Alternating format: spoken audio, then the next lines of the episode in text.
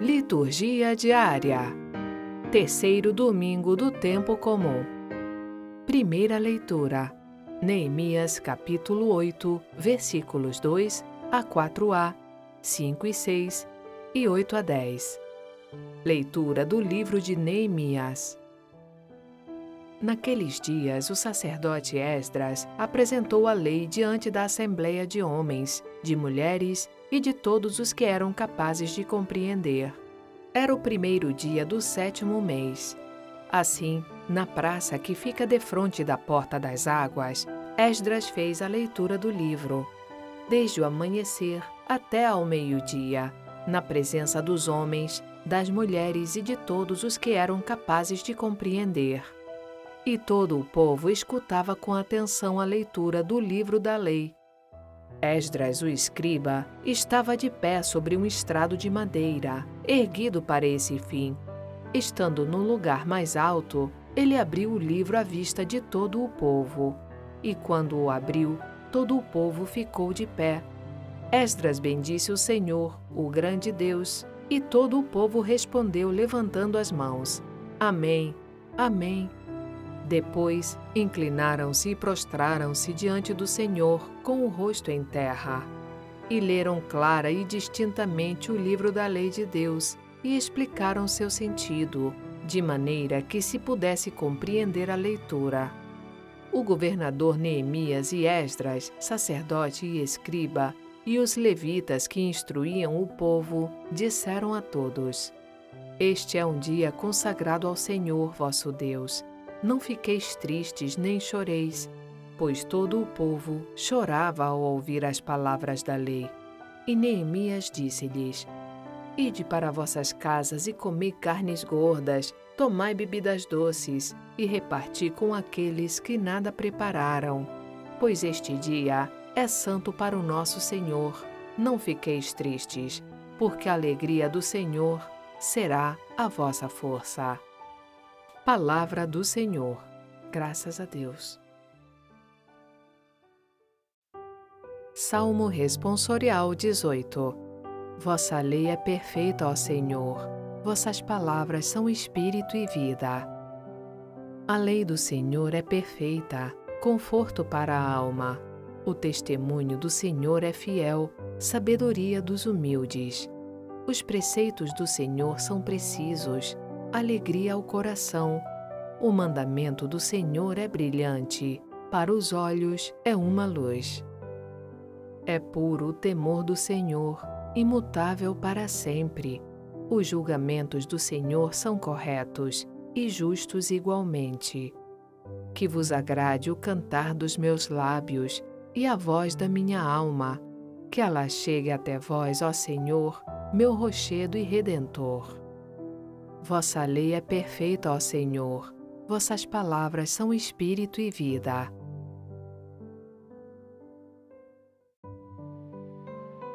Segunda leitura. Primeira de Coríntios, capítulo 12, versículos 12 a 30. Leitura da primeira carta de São Paulo aos Coríntios.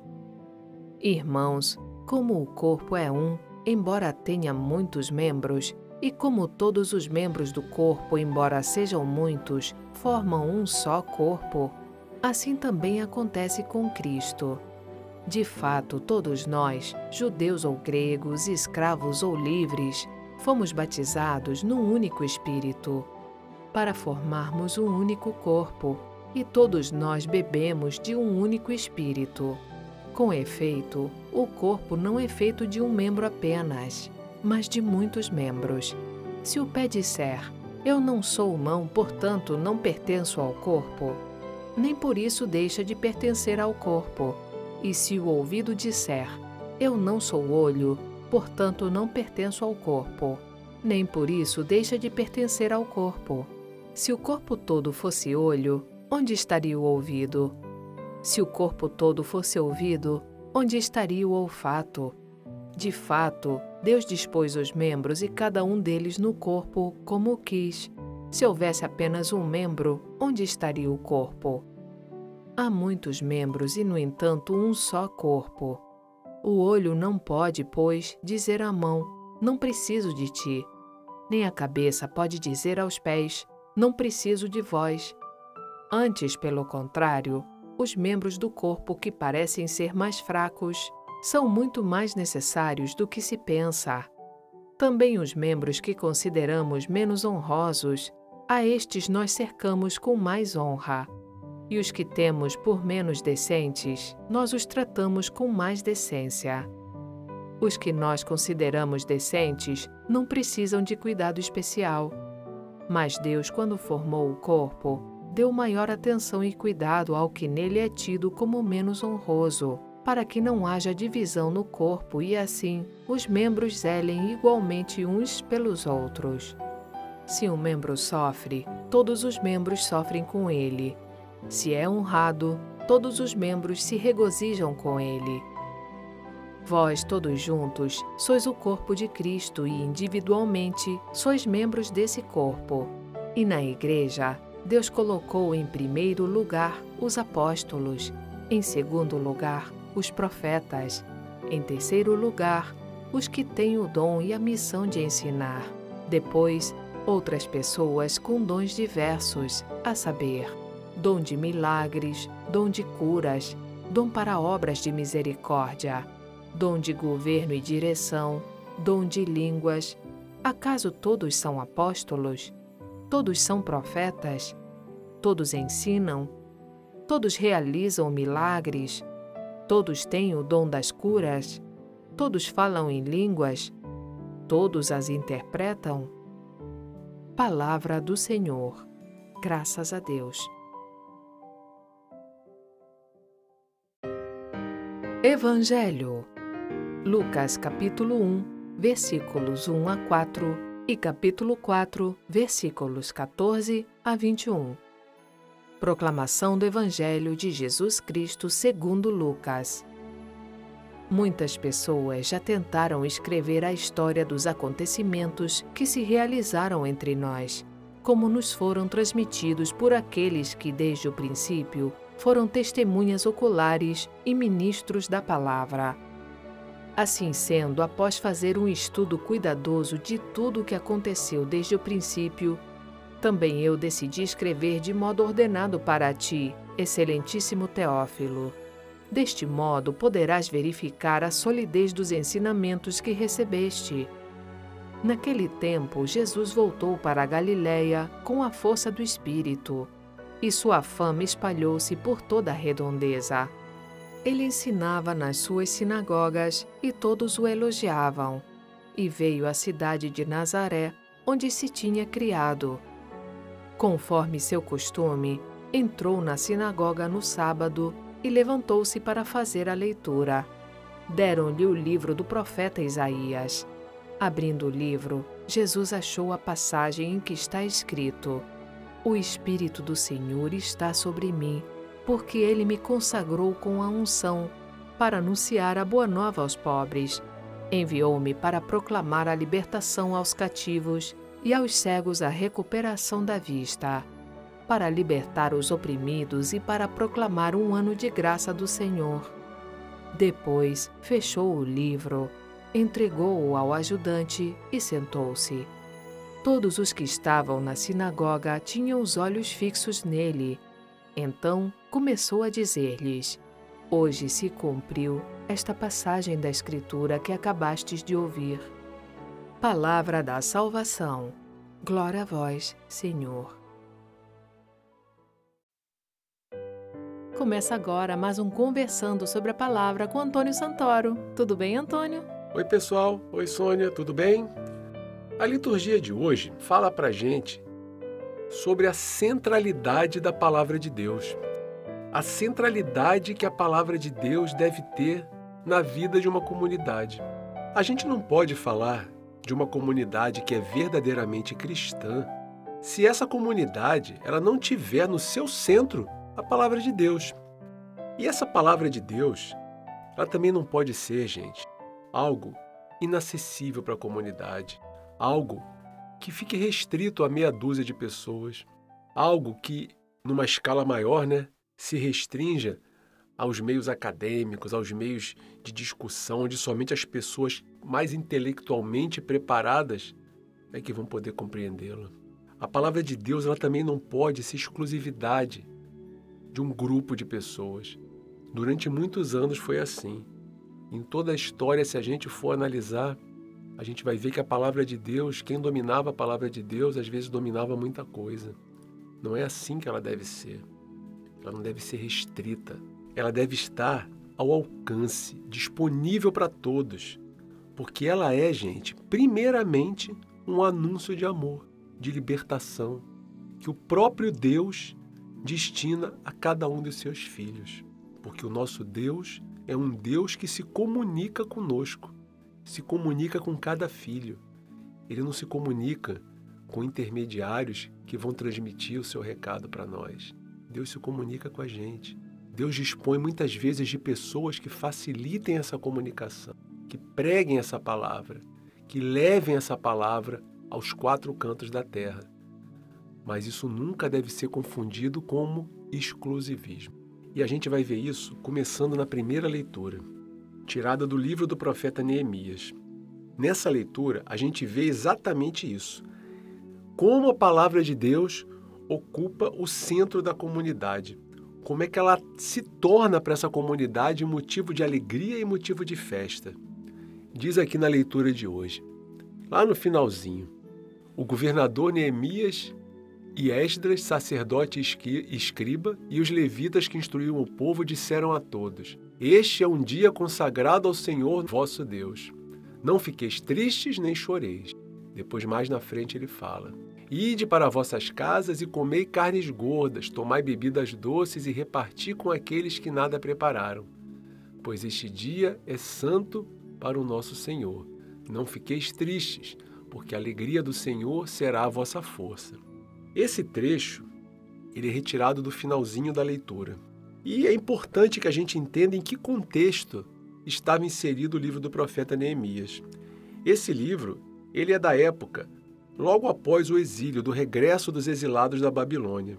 E a gente imagina como Jerusalém estava nesse período, abandonada por tanto tempo, né, onde as pessoas foram retiradas de lá. Uma cidade que tinha perdido a sua grandeza, tinha perdido aquela beleza de outrora boa parte da população estava no exílio. E nesse contexto, Neemias, que era um alto funcionário do rei Artaxerxes, ele ficou muito entristecido com notícias que foram recebidas de Jerusalém, dessa tristeza, desse abandono. E ele obtém uma autorização do rei e volta a morar na capital, Jerusalém, na capital judia. E para lá ele se dirige e ele começa a construir, reconstruir as muralhas da cidade, ou seja, né, a proteção da cidade. Ele começa a dar àquela cidade novamente um senso de comunidade, de algo que é protegido, de algo que é reservado. E Neemias, depois disso, né, num, num outro momento, ele reúne o povo para que escutasse a leitura da lei de Deus, para que escutasse a proclamação da palavra de Deus. Ele quer com isso, gente, ele quer recordar para o povo o compromisso fundamental que Israel assumiu com Deus e que já andava meio esquecido na cabeça daquela gente. Somente depois disso, dessa conscientização, é que se poderia preparar um futuro para aquela comunidade, a partir da adesão à palavra de Deus. Neemias, ele sonha para Jerusalém uma cidade magnífica, uma cidade onde o povo de Deus pudesse morar. Portanto, como eu falei no início, principalmente ele, ele dá essa ênfase à centralidade da palavra de Deus na vida da comunidade. E notem bem que não tem exclusivismo na narração de Neemias. Né? A gente vê lá na leitura que ele diz que todos eram convidados a ouvir, todos. Os homens, as mulheres e até as crianças que tinham idade para compreender. Ou seja, a palavra de Deus ela deve ser sempre dirigida a todos. Ela deve ser sempre viva, dinâmica. Deve causar inquietação nas pessoas, não uma inquietação negativa, mas uma inquietação positiva, que gere reflexão, que seja motivo de crescimento, de crescimento individual, de crescimento pessoal e, por conseguinte, de crescimento comunitário. Observem também um detalhe da narrativa. Muito interessante isso. que nos preparativos que foram feitos para a leitura do livro, foi colocado um estrado de madeira, feito com o propósito de colocar o leitor, né, aquela pessoa que ia ler a palavra, num plano mais superior, onde ela fosse vista. Depois, o livro da lei ele é aberto de forma solene, todos se levantam numa atitude de respeito e veneração pela palavra. Isso, gente, é o exemplo, é uma imagem de uma comunidade onde a palavra de Deus está no centro, onde tudo se conjuga em função do lugar especial que a palavra tem que ocupar dentro da comunidade. Nada é colocado à toa no texto. Depois de tudo isso, a palavra ela foi aclamada pela Assembleia. E as pessoas que eram os levitas naquela época, eles tinham, eles liam a palavra de maneira clara, ou seja, de maneira que as pessoas pudessem compreender a palavra. E finalmente, eles explicam para o povo a palavra de modo acessível. Ou seja, gente, é muito claro que a palavra de Deus ela é destinada a cada pessoa. Todos têm o direito de compreender aquilo que Deus fala. E para isso são necessárias pessoas que expliquem a palavra. A gente tem nessa leitura um manual praticamente, né, de como a gente deve fazer a nossa vida relativamente à palavra de Deus. E a atitude do povo, que se vê confrontado com aquela palavra, que se vê questionado com ela, o que, que é?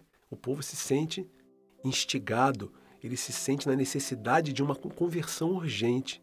A palavra provocou, a palavra teve efeito naquela comunidade, ela provocou transformação de vida. E no final, tudo termina numa grande festa, porque aquele dia, o dia da leitura da palavra, naquele momento, toda a comunidade foi convidada para um dia de alegria, para um dia de festa, para um dia em que ela foi alimentada pela palavra do próprio Deus. E aí, gente, a gente vem às nossas reflexões, né? Não tem como a gente fazer essa narrativa e a gente não pensar qual é o lugar né, que a palavra de Deus ocupa na vida de cada um de nós. A gente dá o destaque a ela, o destaque que foi mencionado na leitura, ou ela fica num cantinho da nossa casa, ou ela é somente tem um destaque físico, é um livro de enfeite na nossa sala. Ela é o centro da nossa vida.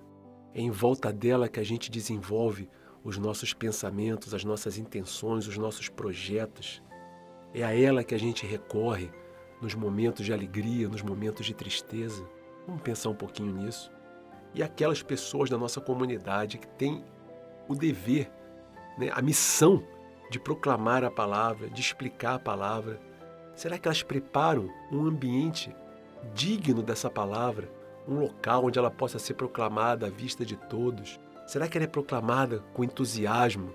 Será que ela é proclamada de maneira clara, de maneira explicada, de maneira em que as pessoas possam compreender, refleti-la de uma forma acessível, de uma forma em que qualquer pessoa do povo que entre na nossa comunidade possa sair de lá preenchida, que não seja um momento chato, que seja um momento onde a pessoa preste atenção, onde a pessoa se alimente, onde a pessoa aprenda, onde a pessoa reflita, onde a pessoa saia dali revigorada como a gente trata a palavra de Deus. Eu vou fazer só um comentário final, né, gente? Desculpa, pode ser uma crítica a algumas pessoas, mas entendam como uma crítica construtiva.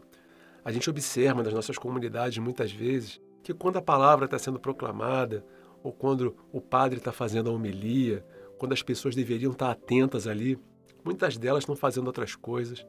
Levantam, vão acender uma vela para um santo de devoção, ou começam a rezar o terço, ou troca uma ideia com quem está do seu lado no banco. Como é que a gente encara o momento em que a gente deve prestar atenção à palavra de Deus? A gente dá a ela o devido respeito, a devida atenção que ela merece?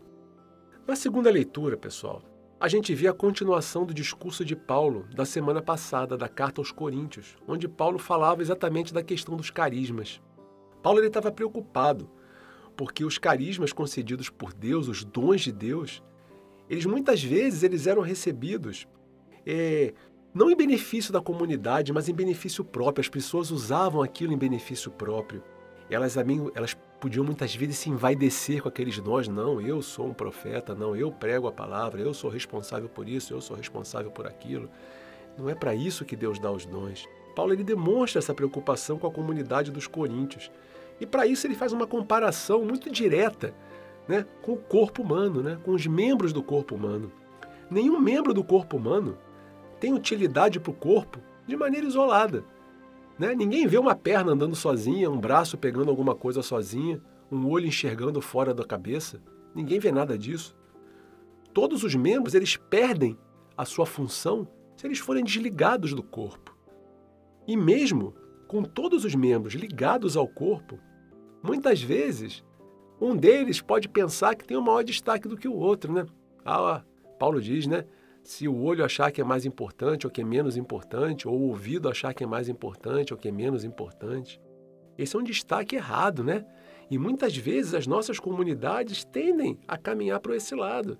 A minha pastoral é mais importante, o meu, a minha função eu ajudo o padre, eu sou ministro da palavra, eu sou ministro do batismo, eu introduzo as pessoas na comunidade. As pessoas se utilizam dos seus dons de forma assim vai descer, e não de forma a servir e completar a sua missão na totalidade da missão, que é exatamente a totalidade da missão da igreja, que representa a missão de Jesus. Portanto, pessoal, numa comunidade, assim como num corpo, os membros são vários, os membros são distintos, cada um tem sua função, mas todos devem trabalhar para o funcionamento melhor, total e pleno do corpo, da comunidade. Cada um é uma engrenagem. E se uma engrenagem falha, a máquina para. E aí cabe a gente pensar né, como é que a gente age na nossa comunidade. É difícil fugir disso. Né? Às vezes os questionamentos se repetem, mas os questionamentos estão aí na nossa frente, eles clamam por nós. Né? A gente não tem como fugir deles. Então, qual a importância que a gente dá para os dons da nossa comunidade, principalmente para os dons dos nossos irmãos? Como é que a gente enxerga isso? A gente enxerga eles tão importantes como nós? Ou a gente se acha mais importante? A nossa comunidade é um local onde os membros se completam em função de uma missão? Ou é um lugar de racha?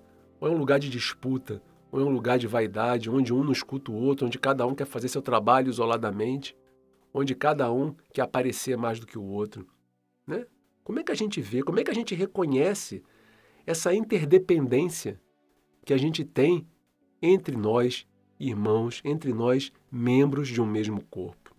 No Evangelho, a gente vê dois trechos distintos. A primeira parte é o início do relato de Lucas, onde ele escreve a Teófilo e ele, se, ele apresenta o texto dele como resultado de uma investigação cuidadosa, de maneira a que ele pudesse dar credibilidade ao que ele, iria, ao que ele iria narrar. Reparem, pessoal, que o significado, no significado do nome do destinatário do texto de Lucas, Teófilo. Teófilo, se a gente for olhar o significado, quer dizer amigo de Deus. Então a gente, por analogia, interpreta que Lucas destina a sua mensagem a todos que são amigos de Deus. Mais uma vez, a gente volta lá para o tema da primeira leitura, é a universalidade, a centralidade da palavra de Deus, que ela é destinada a todos, a todas as pessoas.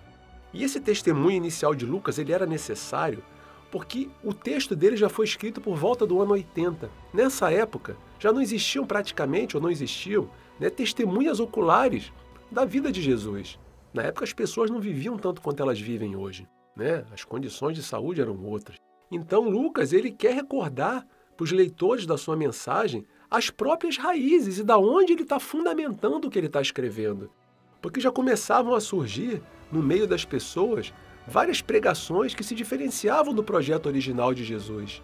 Então Lucas ele faz questão de dar essa credibilidade para os seus leitores. Na segunda parte do Evangelho, Lucas coloca através da boca do próprio Jesus a descrição e o propósito da sua missão.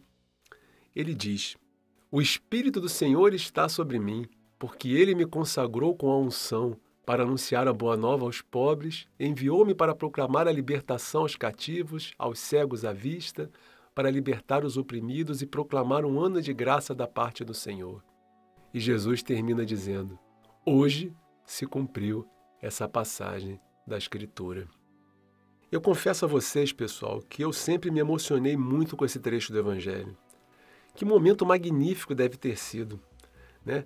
Na hora, a reação das pessoas. Eu queria estar lá para observar a reação das pessoas na época, as pessoas da época, né? no momento em que Jesus faz esse anúncio. Mas, por outro lado, eu fico pensando também, e esse é o lado triste, qual teria sido a minha reação se eu tivesse lá presente, com a cabeça daquela época, na visão daquela época? Como é que eu teria recebido esse anúncio? É.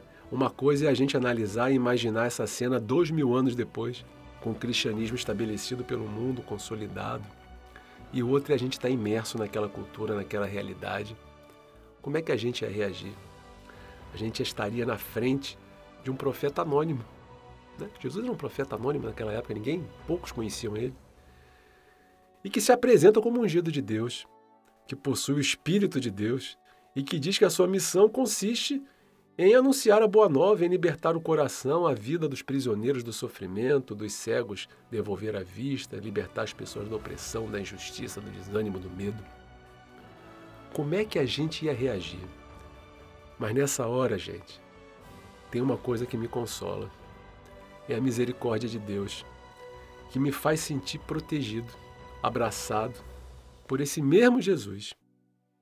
E me lembra todo dia que não cabe a mim fazer juízo dos meus irmãos, quando nem eu sou capaz de fazer um juízo de mim mesmo. Nosso povo, a nossa civilização, ela já está aí há 21 séculos conhecendo a mensagem de Cristo, a sua essência, a sua proposta. E, no entanto, o mundo continua a não aderir a ela de forma comprometida. Nos falta muita coisa, gente, para a gente crer verdadeiramente no anúncio desse profeta até então anônimo, do profeta que Lucas nos apresenta hoje. A gente precisa refletir sobre o que existe hoje à nossa volta e o que nos impede ainda de aderirmos fielmente e sinceramente a essa proposta que Jesus veio nos apresentar. A gente precisa ser aqueles que recebem esse anúncio de Jesus com entusiasmo, com alegria e não com desconfiança. Essa desconfiança que provavelmente tomou conta de muitas pessoas que estavam presentes na hora, nesse trecho narrado hoje por Lucas. Que a gente peça nessa semana a Deus a graça de nos apaixonarmos verdadeiramente por esse projeto, de compreendê-lo e de aderir a ele com sinceridade. Um abraço, pessoal, e até a semana que vem. Obrigada, Antônio, pelas suas palavras. O Antônio está aqui com a gente todo domingo, tanto no podcast quanto no canal no YouTube. E eu estarei aqui amanhã lendo as leituras do dia no nosso podcast Liturgia Diária. Você encontra o podcast no site voxcatolica.com.br ou então no Spotify ou Google Podcast. Até lá!